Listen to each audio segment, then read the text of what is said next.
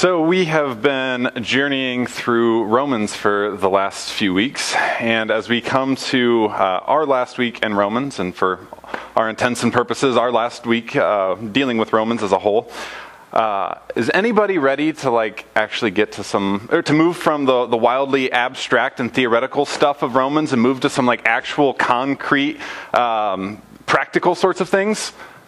Yeah, me too, right? Yeah, all right. Uh, so, some good news and some bad news. Uh, the good news is we will get to the concrete and the practical. Uh, but the bad news is we got to swim in some theoretical and abstract waters for a few minutes. But let's be honest, that's where all the fun stuff is, anyways, yeah? So, Romans chapter 12, uh, starting in verse 1, begins so, or as other translations put it, therefore. Now, uh, this isn't just another word in all of the abundance of words in Romans, but this is a really significant word. And what I'm about to tell you, please know, I, I despise myself for what I'm about to say. And you'll, you'll understand this in just a second. But it will forever change the way that you engage with Scripture, okay? Whenever we encounter a therefore in Scripture, we need to ask ourselves, what is it there for. Yes, okay, yes, I hate myself for it. Yes, it is so cheesy, so bad, but it's so important. Um, because as one scholar notes, uh, pertaining to Romans 12 here, that therefore is an invitation to connect the dots, to learn together what it looks like to live as the Jesus people. The chapters that follow lay out what we should be seeing and doing if the Spirit truly has given us victory over sin and death, building on Romans 5 and 8. They depict the surprising, diverse, expansive community that we belong to as the people of God, building on Romans 9 through 11. They describe the life of faithfulness, morality, and ethics that is created after the law, in Paul's words, no longer governs us. Paul's whole point is that the arrival of Jesus changes everything. We don't look to Moses to get our trajectory, we look to the resurrected Lord Jesus both our lives as individual persons and our life together as the people of God should tell the Jesus story.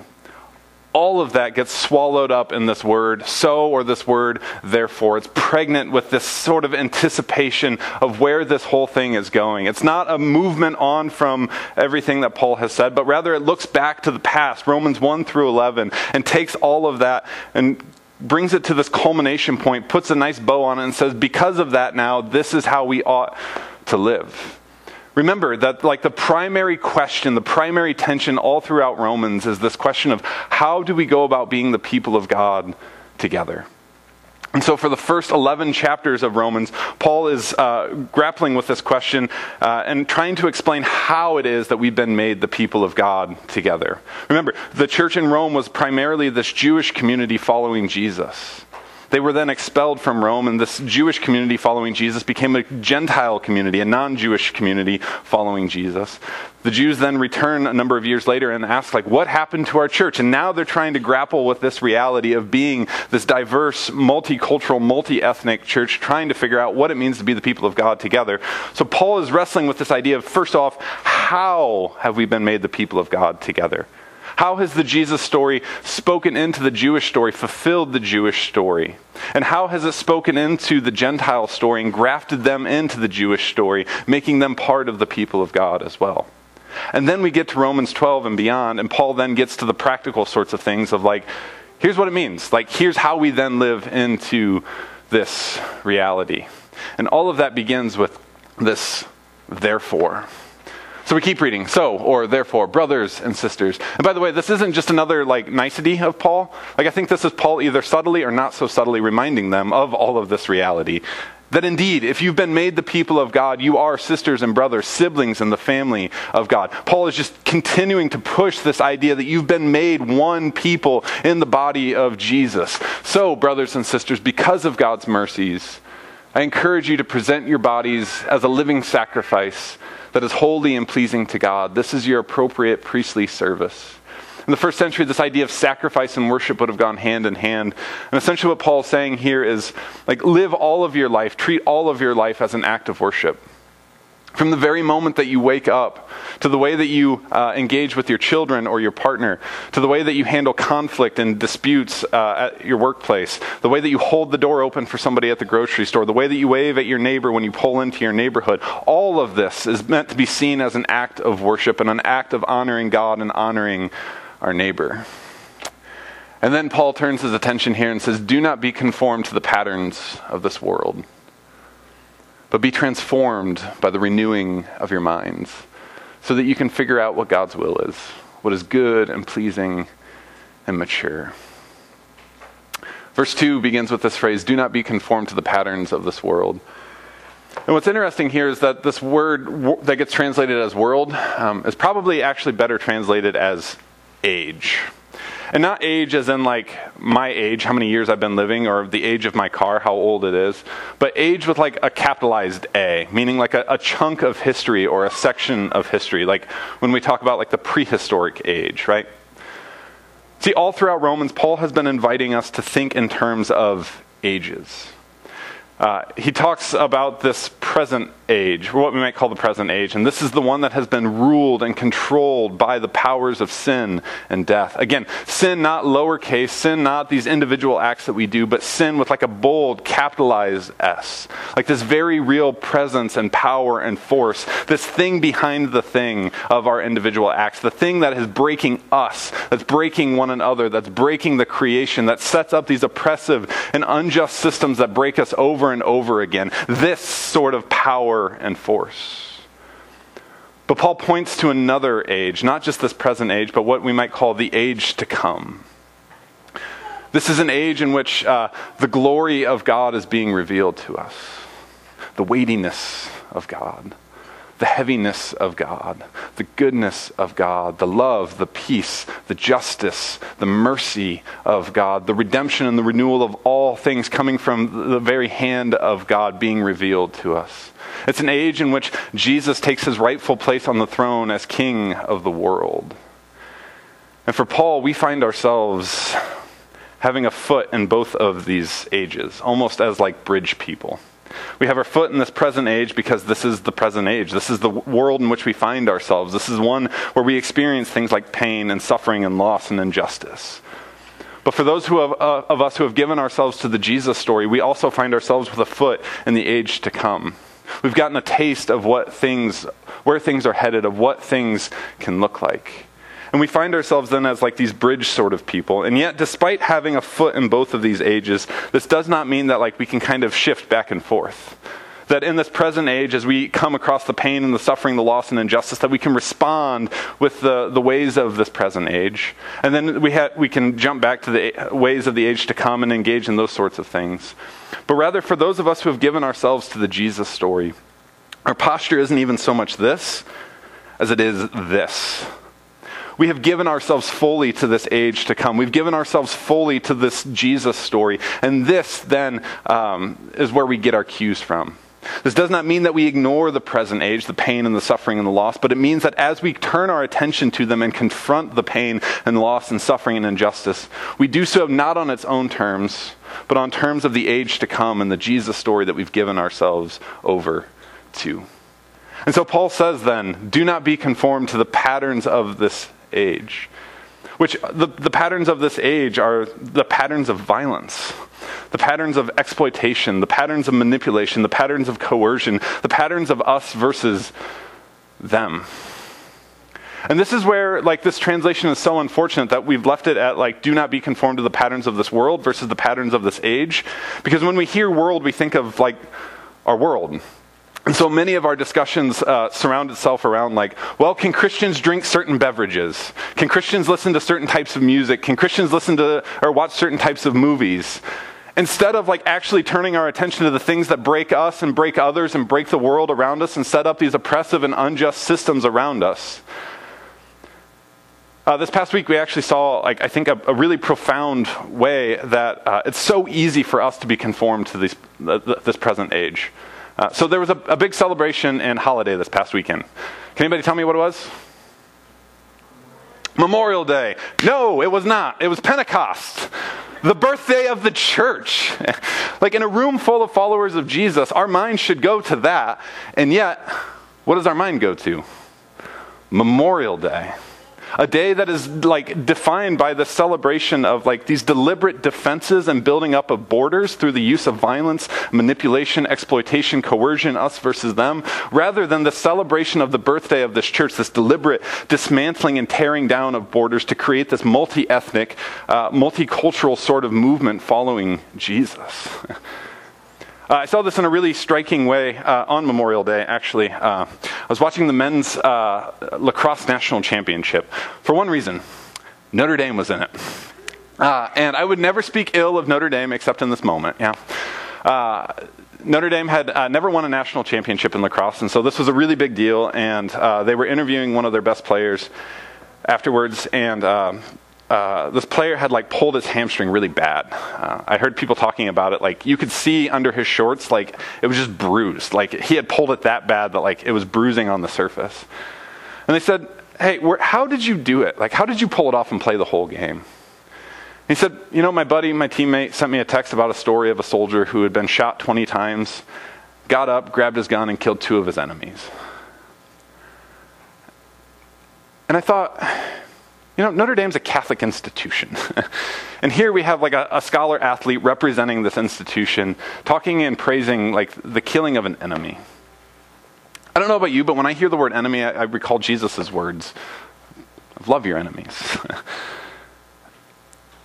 and I think like it's just, this just speaks to how easy it is to con- be conformed to the patterns of this age. And Paul says, don't do it. As another uh, uh, translation puts it, don't let the present age squeeze us into its mold. Why? Because we've been liberated from this present age. We've been liberated from the powers of sin and death. We are now people of the age to come. And Paul says, don't turn our backs on that. Don't let this present age that breaks us, breaks others, breaks the world, creates these unjust systems continue to shape and form us, but allow ourselves to be shaped and formed by the age to come, by the Jesus story itself. Now, remember, Paul is not talking to uh, a random group of individuals, but rather, Paul here is talking and writing to a community. A community of people who have given themselves to the Jesus story. A community that we might even call like the church. And I think in Romans, and as we begin to turn our attention then to Romans chapter 12, like we begin to get a glimpse at Paul's imagination for what this, this thing that we call the church could be or is even meant to be. And it seems that for Paul, the church is meant to be an alternative community with an alternative ethic, living into the alternative Jesus story.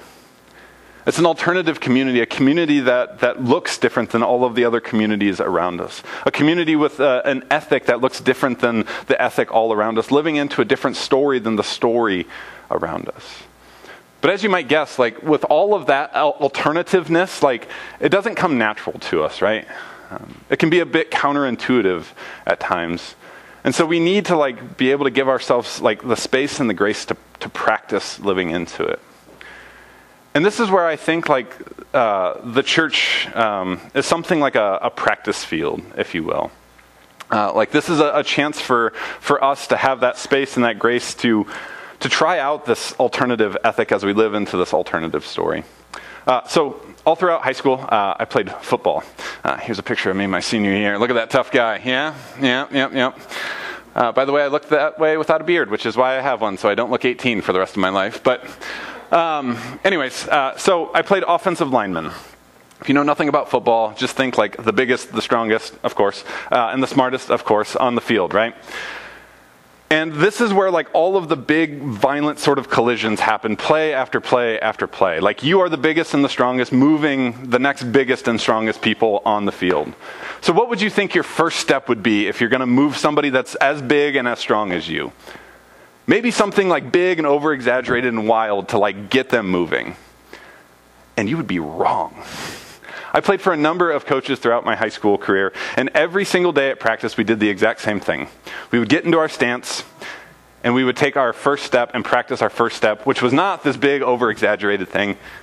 It was this right here.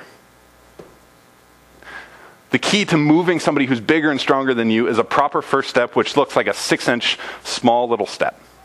And so, because that's so alternative, because that's so counterintuitive, each and every day we would get in our stance, we would practice our six sense step. Time after time after time until it just became second nature for us. See, when there are things that feel counterintuitive, when there are things that feel alternative to us, it takes some practice. It takes some work. It takes some intentionality.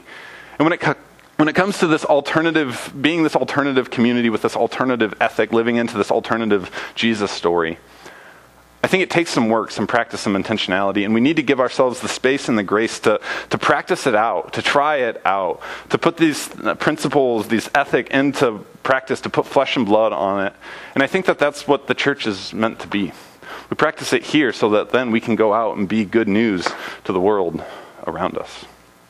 So, what does it look like then to uh, be an alternative community, living into this alternative ethic? What are these like fundamentals of this Jesus story that we've uh, been invited into? Well, here's where we get to the practical parts of Paul, yeah? So, here, Paul says, Because of the grace that God gave me, I can say to each one of you, don't think of yourself more highly than you ought to think. Instead, be reasonable, since God has measured out a portion of faith to each one of you. We have many parts in one body, but the parts don't have all the same function. In the same way, though there are many of us, we are one body in Christ, and individually we belong to each other.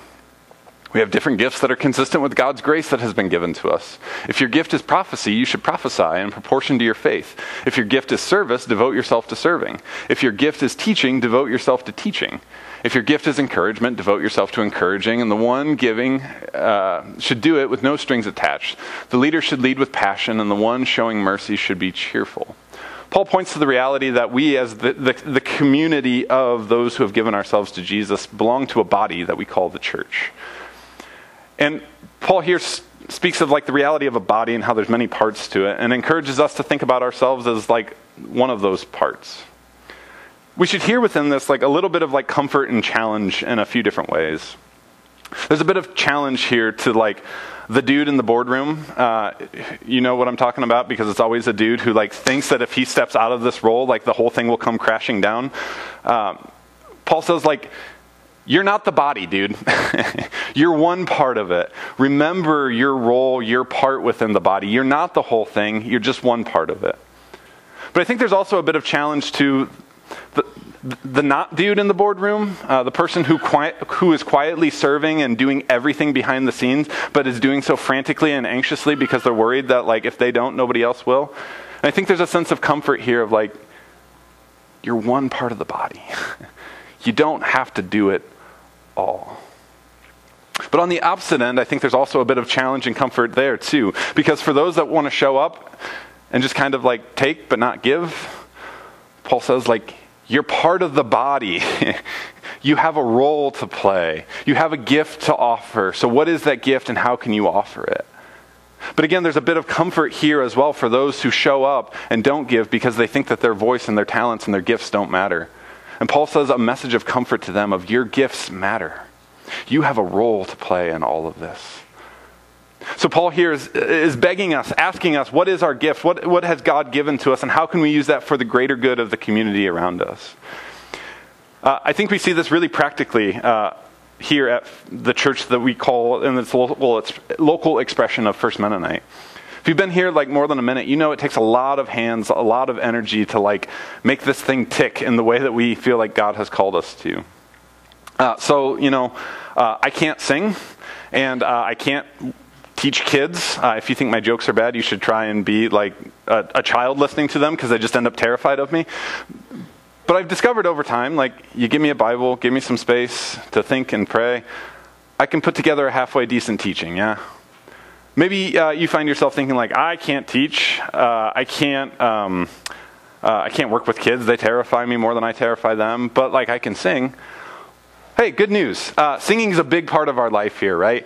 Uh, I'm not fooled by the reality that like you don't remember words to a sermon on Wednesday morning, but you remember words to a song, right? It's an important part of our life. So if that's what you do, do it. Great. Maybe you're like, I can't teach, uh, I can't, I can't sing, but I'm good with kids.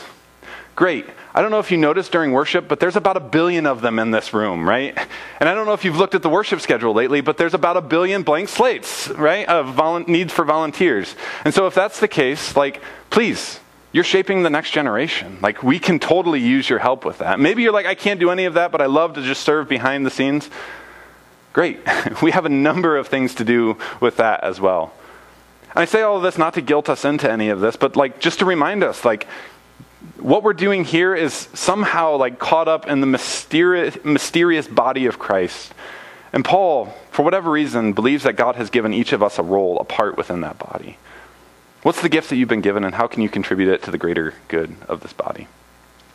Paul continues on here then. And he says, Love should be shown without pretending. Hate evil and hold on to what is good. Love each other like the members of your family. Be the best at showing honor to each other. Don't hesitate to be enthusiastic. Be on fire in the Spirit as you serve the Lord. Be happy in your hope. Stand your ground when you're in trouble, and devote yourselves to prayer. Contribute to the needs of God's people and welcome strangers into your home. Bless people who harass you. Bless and don't curse them. Be happy with those who are happy and cry with those who are crying. Consider yourself consider everyone as equal and don't think that you're better than anyone else. Instead, associate with people who have no status. Don't think that you're so smart. Paul is full of great one liners like that, by the way, right? Uh, don't pay back anyone for their evil actions with evil actions, but show respect for what everyone else believes is good. If possible, to the best of your ability, live at peace with all people. Don't try to get revenge for yourself, my dear friends, but leave room for God's wrath. It is written, Revenge belongs to me, I will pay it back, says the Lord. Instead, if your enemy is hungry, feed him. If he is thirsty, give him a drink. By doing this, you will pile burning coals of fire upon his head.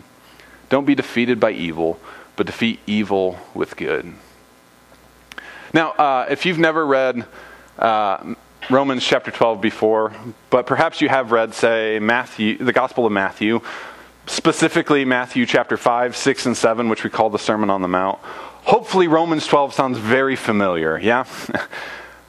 because scholars seem to think that Paul is like drawing extensively from the Sermon on the Mount here. Uh, it sounds different, it looks different because he wouldn't have had Matthew's copy in front of him because, you know, we can get into how the Bible is formed some other time, but like that just wasn't how it would have worked. And so he's drawing on the oral tradition of like these are these are what make up Jesus' teachings, and he's writing them to this community.